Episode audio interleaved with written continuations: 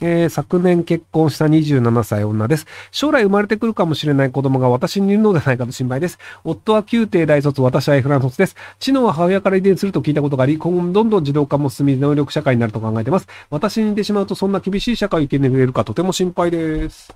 えっと、まず間違ってる点が、あの、知能は母親から遺伝するは嘘です。えっと、知能は両親から遺伝します。ただし、えー、学歴は母親の学歴と相関します。で、これは遺伝ではなくて、その母親が大卒の場合は、子供が大学を卒業するのが当たり前だよねと思ってるので、大学に受かるための教育をやるんですよ。でも母親が高卒だったりすると、大学は女の子は行く必要ないよねっていう教育をしたりするんですよ。要はその女の子はあの愛嬌があって可愛ければ別に結婚できるから、わざわざ大学なんか行かなくてもいいんじゃないのっていう勉強の仕方をしちゃうんですよ。で、じゃあその子供が大学行きたいですってなった時に、大学に受かるための勉強を母親が教えられないんですよ。なので、あの、いや、何教えたらいいか分かんないっていうのになって、独学で何とかして大学受けるってなんですけど、母親が大卒だと、あの、大学の入学試験ってこういうもので、こういうテストが出るよとか、例えばその、マークシートの試験で、英語の発音の問題は全部捨てた方がいいとかって、大学受験やったことある人は知ってるんですよ。でも、大学受験したことない人って、一番最初に英語の発音の問題が出た時に、これを解かなければならないのだと思って、英単語の発音を全部暗記しようとするんですよ。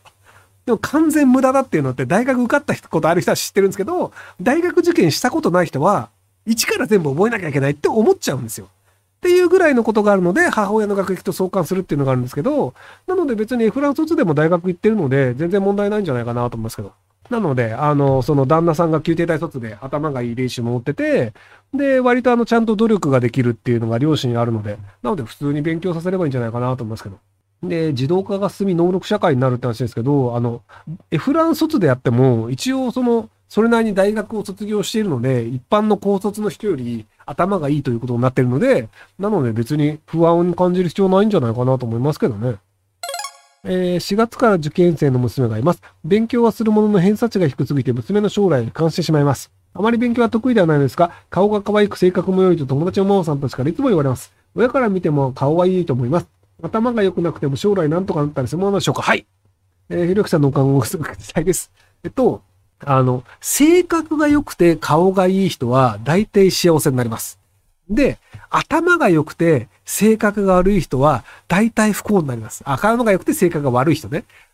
大体不幸になります。その、頭がいいと幸せになるは、実はあまり比例しないんですよ。その、頭がいいで勉強できると思って大学行って、頭がいい人が入るような会社に行くと、もっと頭がいい人が世の中にいるという現実にぶつかるんですよ。要はその、あの、なんか勉強しないで東大に受かりましたみたいなめちゃくちゃ頭いい人は別にして、その、多少頭がいいレベルの人って自分より上がいるよねってなるんですけど、その子供の頃から見た目が良くて性格がいいと、割と人が寄ってくるんですよ。で、性格が良いという能力は、あの、その A さんと B さん、どっちの方が性格がいいから採用しようとかないんですよ。で、その美人も、そのなんか、まあ人によって好みとかあるんですけど、美人は美人でいいじゃないですか。でも頭がいい人だと、この人の方が頭がいいよねとか、割とその序列がつけやすいんですよね。でも性格とか顔って序列がつけられないので、割と性格がいい人は性格いい人だよねっていうので人は寄ってくるし、顔がいい人は顔がいい人だよねって人が寄ってくるっていう状況になるので、なのでその序列がつけづらくて劣化しづらい能力っていう意味でいくと、割とその顔がいいとか性格がいいっていうのは一生続くのでいいんじゃないかなと思いますけどね。ただその、顔が良くて性格がいいから、20代のうちに、あの、なんか、こう、いろいろ異性遊びをしすぎて、結婚のタイミングを失って、の見た目が、その、あんまりこう、まあ、年を取るとよろしくないと日本では言われがちなので、その年を取って、その、あの、人気がなくなってきた時も、なんかあの、昔はモテたんだからまだモテるはず、みたいな思い込んで、独身で頑張ろうとすると、結構不幸になる可能性があるんですけど、ただ性格のいい人の場合であれば、ある程度若いうちにさっさと結婚しちゃったりするので、なので、全然問題ないんじゃないかなと思いますけどね。えっと、頭がいい方が給料が高いことは多いんですけど、別に給料が高いから幸せになるわけでもないんですよ。なので、その、人が幸せになれるかどうかっていうのと、頭がいいとか金が稼げるは、実はそこまで相関しないんですよ。